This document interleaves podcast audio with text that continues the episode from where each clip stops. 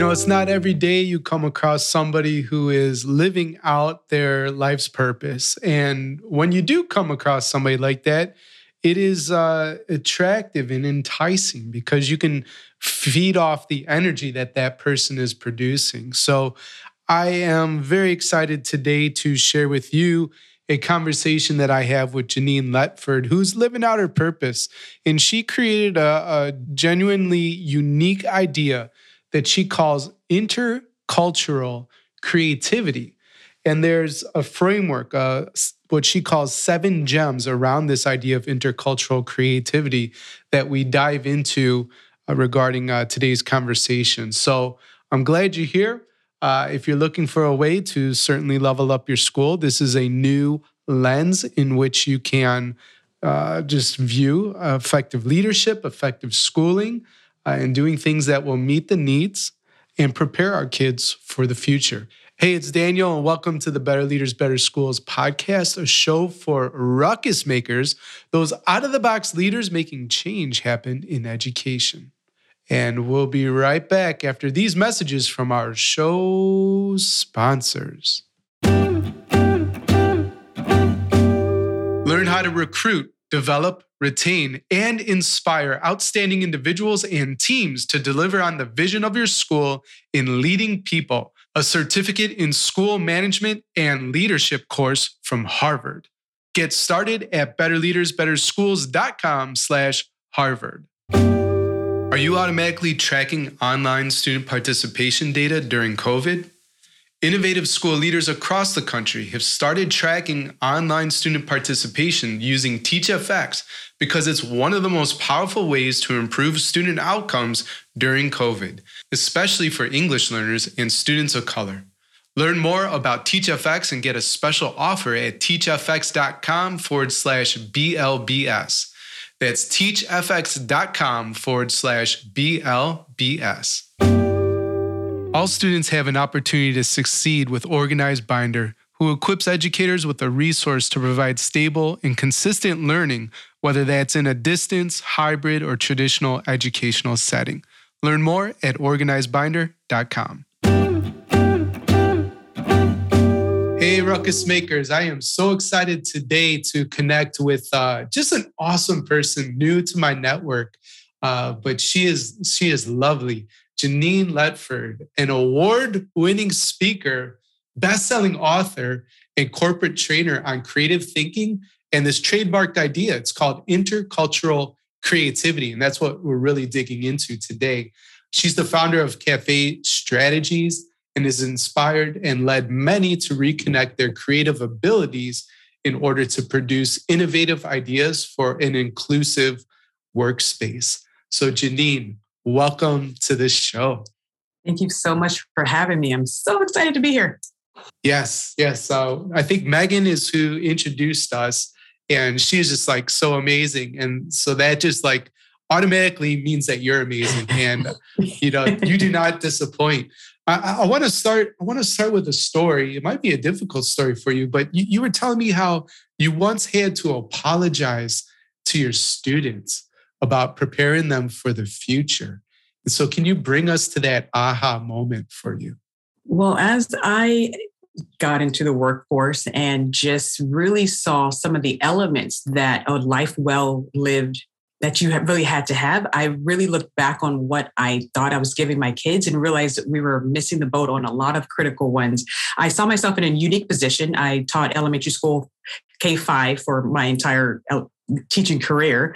And then I started a, non, a nonprofit for six through twelve, the, the graduates who came out of my elementary school. And then I was asked to teach a master's program at, at, at C S U N, the local uni, university in California. And then I was on the board of an organization called Donors Choose dot org, which helps teachers get materials into the classroom. So in one week, I saw a four-year-old all the way to a sixty-four-year-old, different demographics, different education levels, different uh, financial levels. And so that's really what put me in a unique position of saying, what are the true skills that really help people have a, a life well, well lived, that they can be agile and pivot well and adapt well. And so that's really what brought me to the point of going back to my students and saying, you know, we, we, we missed some key things here that we have to go, go back and fix. Do you remember like what, Did you have to talk yourself up and psych yourself up to say that to your students, or did that come natural to you? I believe that, you know, a true teacher is like the lead learner in the classroom. And in my seven gems of intercultural creativity, I talk, I talk about the first gem, the creative growth mindset. And one way to make sure that your students have a growth mindset is to, to, um, to walk out what you want them to walk out, to be transparent in your growth mindset journey. And so for me to have a position of humility and a level of vulnerability to, to tell, tell them that I want to be the example of how I want them to be. As, you know, when you come across new information, you need to fluctuate and sometimes go back and, and fix things. So it really wasn't hard. It was what I needed to do. And in that way, I was teaching them how to do it within their own, own lives as well. Yeah. So I heard that in terms of being the lead learner and just li- living, I guess, aligned, you know, to your values and what you say you're all about. So thank you. Uh, thank you yes. certainly for doing that. Uh, that that probably represents something that makes you unique. And I know that you have an idea called the onlyness of you and uh, how what makes you unique is your your superpower. Can you expand on that a little bit? Sure. That's actually uh, an, an idea from Nilofer Merchant out of the Harvard Business um, re- review. And it really goes in, it's in alignment with my diamond. My logo is a diamond for my company. And I use it metaphorically to tell people that, you know, you're, you're, you're a diamond, you're multifaceted, and all the other metaphors that you can pull out from that. The aspect of the onlyness of you, or being your unique self, is key because that's what the workplace need.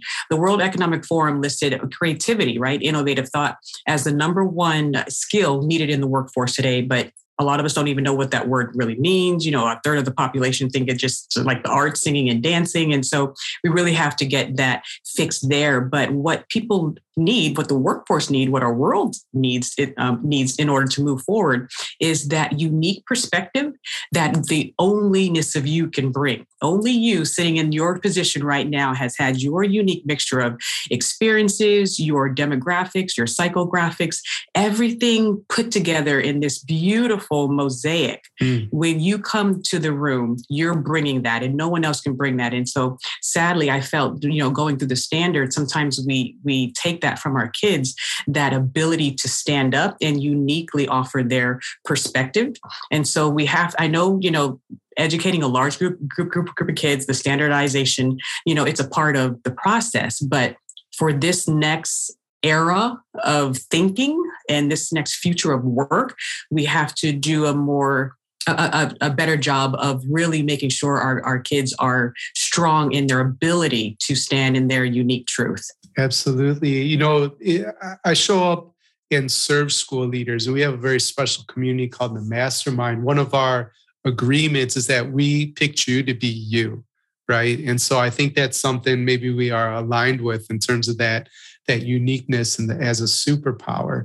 Uh, you, you mentioned how creativity is sort of this number one skill that, that folks need to be successful in the marketplace these days, but we don't have a necessarily a great definition of it. So how do, how do you look at creativity? Sure. Well, that's, that's like my, my works, my work now, and just coming through uh, K, K twelve and then being a part of the university system for a little bit and now in corporate, I saw the issue that people were having with dealing with the mental relationship with that word. And so, you know, you have a lot of people saying, oh, I'm not creative. You know, I can't sing, sing and dance. So you have that. And then you have people who have something I'm terming creative abuse.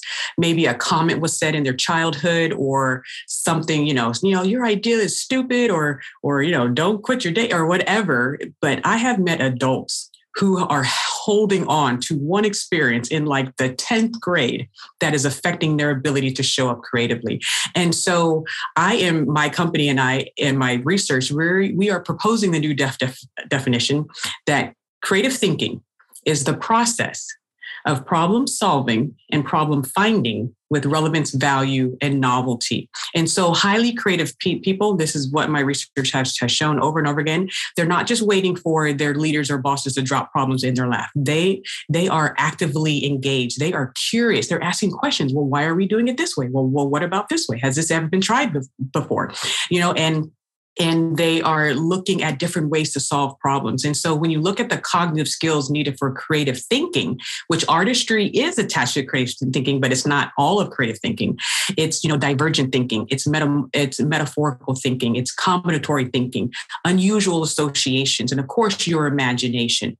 And so the words like imagination has been relegated just to childhood, and we need to bring it back to adulthood, because organizations that have highly curious and imaginative imaginative people, those are the org- organizations that are going to thrive. Right.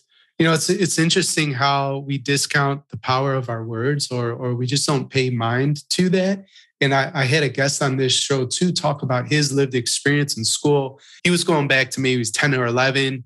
Teacher was teaching him about drumming, and uh, had a complex rhythm to play, right?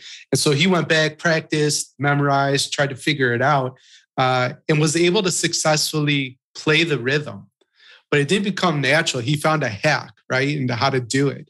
And when he told his teacher this, the teacher said, oh, you can't really play the rhythm then. And he gave up drums in that moment as a ten-year-old, eleven-year-old. Yeah. So, you know, I, I hear what you're saying there, and uh, how those comments sometimes can really harm a, harm a child. Uh, and then when you were saying, you know, your take on creativity, I heard problem um identification, problem solving, being solution focused. And you said uh, relevance, value, and novelty, right?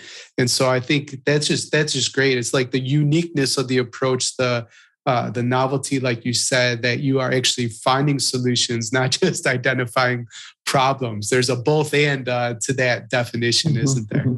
And and you're also okay with sitting with ambiguity. Mm. And so we look at people, um, I believe in my in my book that was just published, I talk about how they looked at Shakespeare. And one of the reasons why Shakespeare's work, work was so profound is because he was able to sit with the unknown and an ambiguity for, for a, a while. And so especially with people in what's going on right now in society, that ability to sit with the unknown and not knowing what's going to have to happen. Your highly creative thinkers, they they are more tolerant and able to, to do, do that. And so dealing with that, and that's why I, I do say, you know, creativity isn't only artistry, but artistry is a huge component of your creative thinking in non-arts areas. So in my book, I talk about um, Adam Grant, who's a psychologist, an organizational psychologist, and he looked at all of the Nobel Peace Prize winners from nineteen oh one to about two thousand. And he saw a great deal of them, about eighty percent of them had a huge arts background, because the arts gives you training in the skills that highly creative people need, such as, you know, uh, multi-sensory act activation, emotional intelligence. You know, that's a huge word in the workforce and in uh, K twelve. And um, ob- observation skills, how to really pinpoint observation, pattern making, pattern forming. And I can go on and on and on.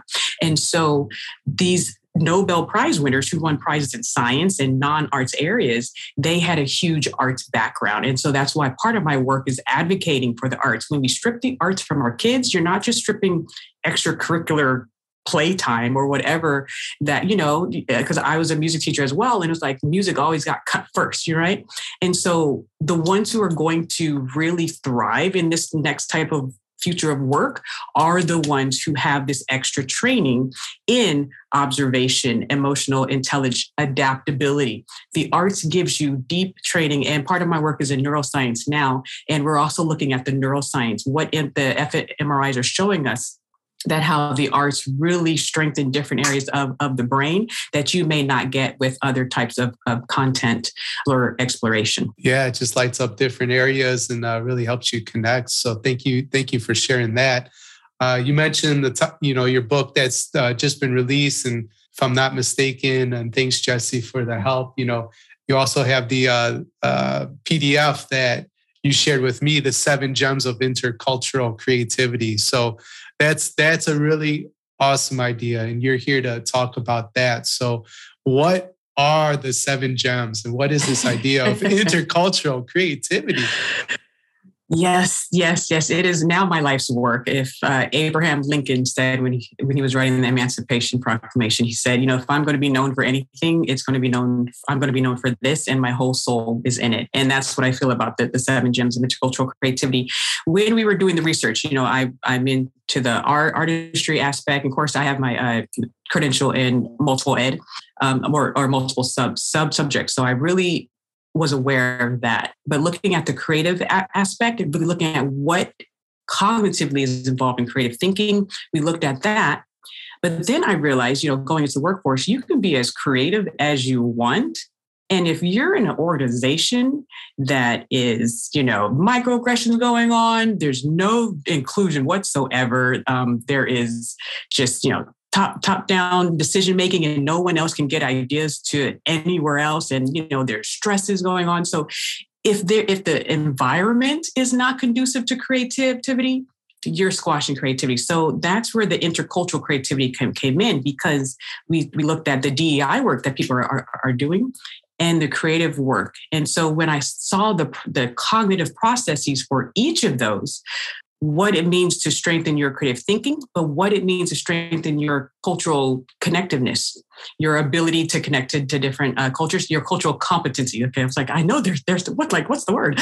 Um, the ability to strengthen your cultural competence, which is your ability to connect with people with different lived backgrounds and to be adaptable and observe complexities between their experience and your experience. That's actually a developmental process. And so there's a form out there or a continuum called the I D I, the inter the Intercultural Development Continuum and the Intercultural Development Inventory, but it looks at your ability to have cultural competence. How well can you connect with people from different lived experiences, which is which is going to be, if not already, a huge topic within the classroom because mm-hmm. of our demographics changing, students or teachers connecting with students with different lived experiences.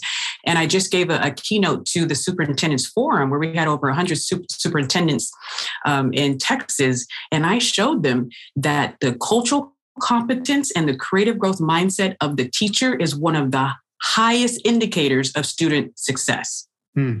Tell us more that about is that. A huge, That's big. Yeah. That is a huge, look at Carol Dweck's work. Carol Dweck's work really supports that, that statement, that the, she looked at classrooms that had teachers with a creative, with, with a growth mindset, mm-hmm. and especially for students from uh, marginalized dem- demographics. And the students in the, the classrooms with teachers with growth mindsets outperformed other students. And the students who were in classrooms with, with teachers who had fixed mindsets, because don't forget social contagion, my ability to see your potential, that transfers to you. You, your, your subconscious is reading all, all of that. So if I don't think you can perform because of my biases, my previous experiences with students, with your demographics, whatever the influence could be, it's called the Pygmalian effect. If I, if I don't think that you can perform, and I may not be saying it with my words, but I'm saying it with all the other nonverbal type of communication we have, that will affect your performance. So if you look at Carol Dweck's work, and I can forward you that particular art, article if you need to share, share that, it, it was a game changer because I went through teacher ed programs. I never did any training on, on unconscious bias. I never did any training on cultural competency at all. Yet that is one of the major indicators of my students' success, my ability to connect and to bring in their cultural capital and make sure it's infused into the curriculum as well. One thing, you know, we learn as, as leaders is to fix your face, right? Because those nonverbals and the way you show up in your presence, it can have a huge impact, right? On, on, on how people respond. And unfortunately, well, I guess I fortunately, yeah, thank you. But I, I, you know, I've experienced this myself. And I remember there was a supervisor that I just did not have a positive relationship with. And I call it management by two by four, because even though the district said, hey, we, we're all about um, innovation and learning from failure, you stick your neck out a little bit and do just a little bit different. Whack, the two by four came down. And what I found too from this relationship is because I, I believe my supervisor had a, a robust negative definition of who I was, I found myself making more mistakes and little mistakes too, that have never showed up anywhere in my professional history other than that little microscopic experience. And so that's a really important point that you bring to the table, and how do we explore that as educators, because it has such an influence and impact on our students. So really appreciate that. So is there something that looks like, yeah, go ahead. Oh, I'll expand on that really quick, because it's, I think it's a bigger point that we need to be making more uh, front and center. Yeah. Because in my my book, um, I, I really got in, and I, you know, as a K five, you know, I have manipulatives with, with me and, and hands-on stuff. So there's, I'm holding a brain for those of you who are just listening to this, but the neuroscience behind it was key, because you know, I, I tell people I've been in neuroscience for twenty years at U C L A. I was in and out of fMRI machines working with my professors. I was like the, the testing person. And my mom's like, why are you doing that? You don't know what they're doing to, to your brain. I'm like, but mom, it's science, you know. But now, you know, uh, twenty-five years later, I'm on the other end saying, okay, well, what is the data showing us? And the technology has gone, you know, so far, it's so advanced from twenty years ago, what we're able to see. And so what we're looking at is the ability for our students and our, our employees to produce depending on what type of leader they have. And, and the social um, the social contagion aspect that I mentioned before, that if if I even admit the fact that I don't believe in you or that I'm nowhere connected to you, that's why emotional intelligence has gotten so big in the past, what, five, ten years, is because it has such a huge effect. And before we're just rating people on, you know, grades or just these metrics and not paying attention to the underlying emotional cues. And if and if you look at the work of Doctor Lisa Feldman Barrett, she is is really pushing the um, the the work in just the emotions, emotional granularity, that people who are able to really label their emotions and label the emotions of others, they're better leaders. So I have a three-year-old at home. You know, we're at home looking at emojis like, okay, well, how do you feel it? I want him to have more words than happy or sad. He needs that. Okay, I feel frustrated. Okay, well, what do we do when we feel frustrated? Things that we do with our children, we need to redo with ourselves and increase our emotional granularity, which is our ability to have specificity and naming, and then now having actions to our emotions and empowering our students to, to do the same. Yeah, that's really interesting. Happy, sad, and angry. You know, those were my emotions for a while, but I had to do some really important work on emotional intelligence to try to de- develop that. So yes, so, so, so important.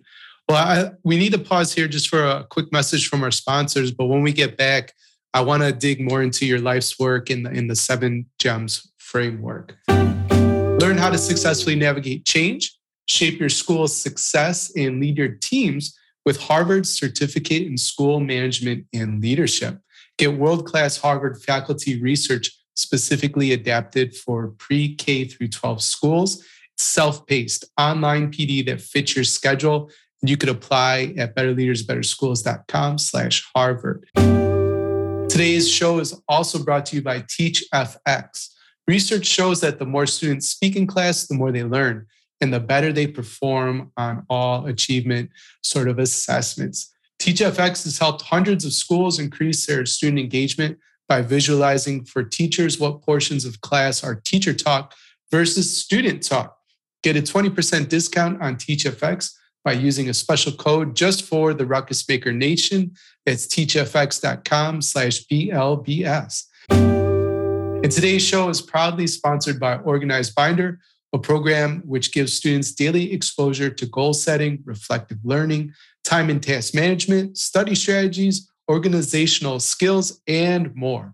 Organized Binder's color-coded system is implemented by the teacher through parallel process with students, helping them create a predictable and dependable classroom routine. You can learn more and improve your students' executive functioning and non-cognitive skills at organized binder dot com. And we are here now with Genein Letford, an award-winning speaker, best-selling author, and founder of this idea, Intercultural Creativity, her life's work. We're here talking about it. And I just want to reflect back to you, Genein, when you mentioned that too and shared that Abraham uh, Lincoln quote, you lit up. And so it is such an honor to share the space and stage with somebody who's in their in their just wheelhouse. And so it is an incredible honor to be here with you. So intercultural creativity, we've we've touched on that a little bit, but there's a component of it, the, the seven gems. And we probably don't have time, right, to dig in depth into each uh, gem.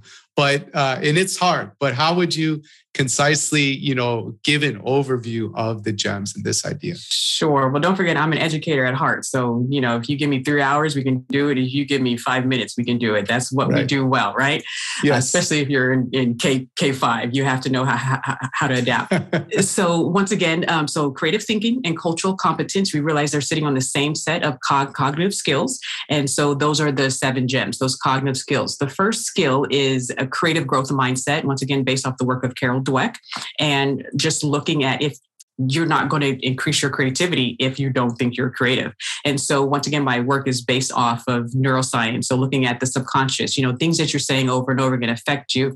And cultural competence, once again, is a skill. So you can work on increasing your ability to interact with people with different lived experiences, or as, as an educator, you can work on increasing your ability to interact with students from different lived experiences and how to bring their experiences into the classroom and the content.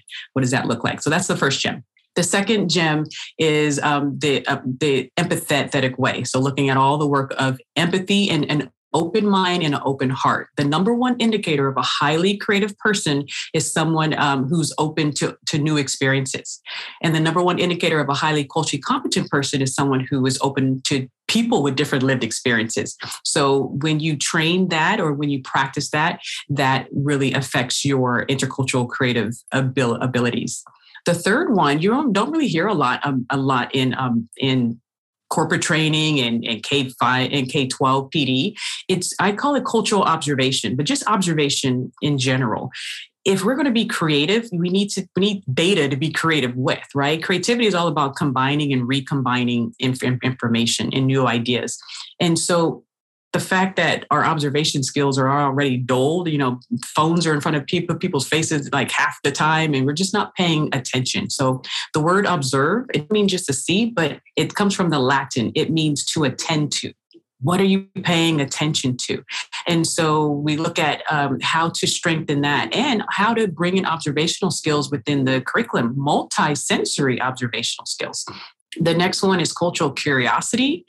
And on my podcast, uh, I think it's episode seventy-four of my Create and Grow, Grow Rich podcast, um, I had Doctor Allison Voismeister, who has her doctorate in workplace curiosity. Like, who gets her doctorate in curiosity?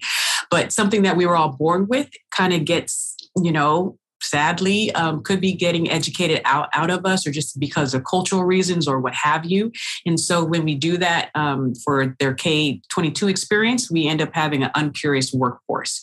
And Doctor Allison's work showed that organizations, especially with the C-suite and your leadership level, the curiosity level of your leaders highly just correlates with the health and thrivingness of the actual organization. So if you don't want to end up like Blockbuster, Kodak, and Radio Shack, you want to increase your curiosity, right? Yeah, well, well, I'll pause you there just for a second, because I think those are all great examples. But if you think about the top, top leaders leading an organization, you have to be open-minded and curious. And, and earlier when you were talking about your definition of creativity, it's not even just, hey, I could identify the problems, but it's also the solutions. And you mentioned being agile, all this kind of stuff. So uh, I think after, okay, we got a few more to go over, but I want to hear more how we might uh, accidentally or intentionally stamp out curiosity. So I'm just going to plant that seed. But okay, we've yeah. gone through, oh, I think... I- Sure. sure. No, I'm saying I have a whole chapter on that. Like, don't get me started on that. But uh, but I, I can t- touch upon yeah. a few things. Sounds good. Because it's something that we we, we have to, to fix, and especially for K twelve, because don't forget the formative years, especially for mm. zero to five, before they even get to us, um, it's critical. But the formative years is the foundation for the rest of their life. Like, I don't think we've really set, you know, sunk that in. And um, and we need more more uh, resources with uh, preschool as well, because the critical neural years are from zero to four. But that's a whole other podcast right there. And so the, the next gem, curiosity, then we have perspective shifting. I had Doctor Michael Platt out of the Wharton School. Um, he's a neuroscientist and a professor in the business school over at the Wharton. And he talked about how critical it is for us to be able to perspective shift, which is attached to your ability to, to have empathy, right? And to ha- to feel the, the, the experience of someone else. And so people who know how to perspective shift well, that's a creative skill, right? To, to look around problems and look in different ways, but it's also a cultural competence skill. Can you perspective shift in, in different uh, demographics, different, you know, ethnicities, different, just different ways of, of life.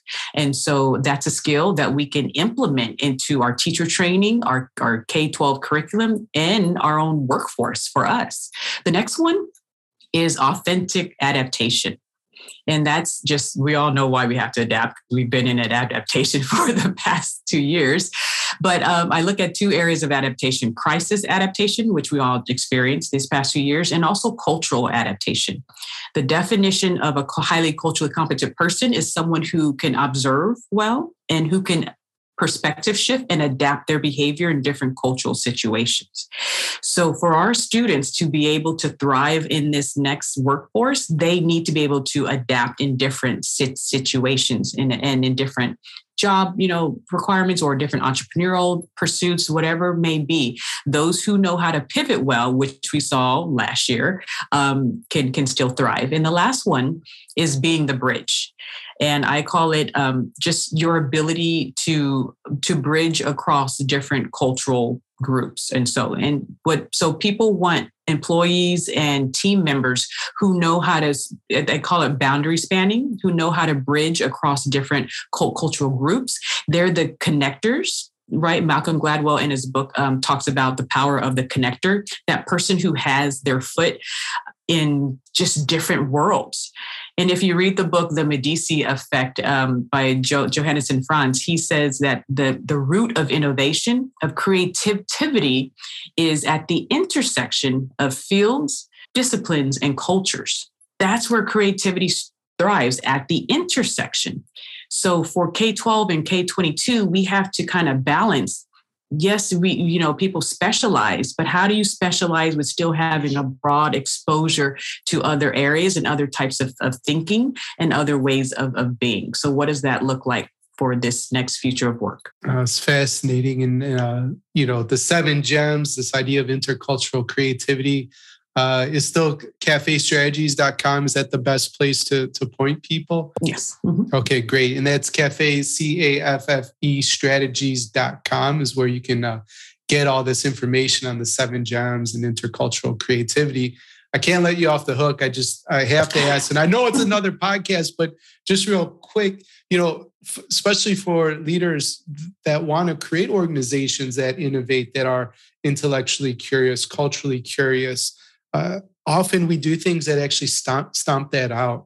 And so in your experience, you know, what are some of those things that we should be uh, mindful of? Because I, I don't, some people might be doing that intentionally, right? Stomping it out. But I think a lot of times it's just an unconscious sort of thing. And I could be wrong, you know. Mm-hmm. Um, but anyways, what, what are some things that our leaders can look out for? Sure, sure. Well, I saw that this was a huge problem. So my son and I wrote a book together, my three-year-old son, um, called I Am Creative. And what it does, it goes through the, the sixteen gems. And I, I show what creativity and what curiosity look like in everyday day life. Because the first thing is for us to be aware of, oh, they're being curious. You know, they're not being, um, you know, they're not trying to, you know, you know, battle me or whatever. They're, they're being curious. They're, they're investigating. And so what does that look like earlier on?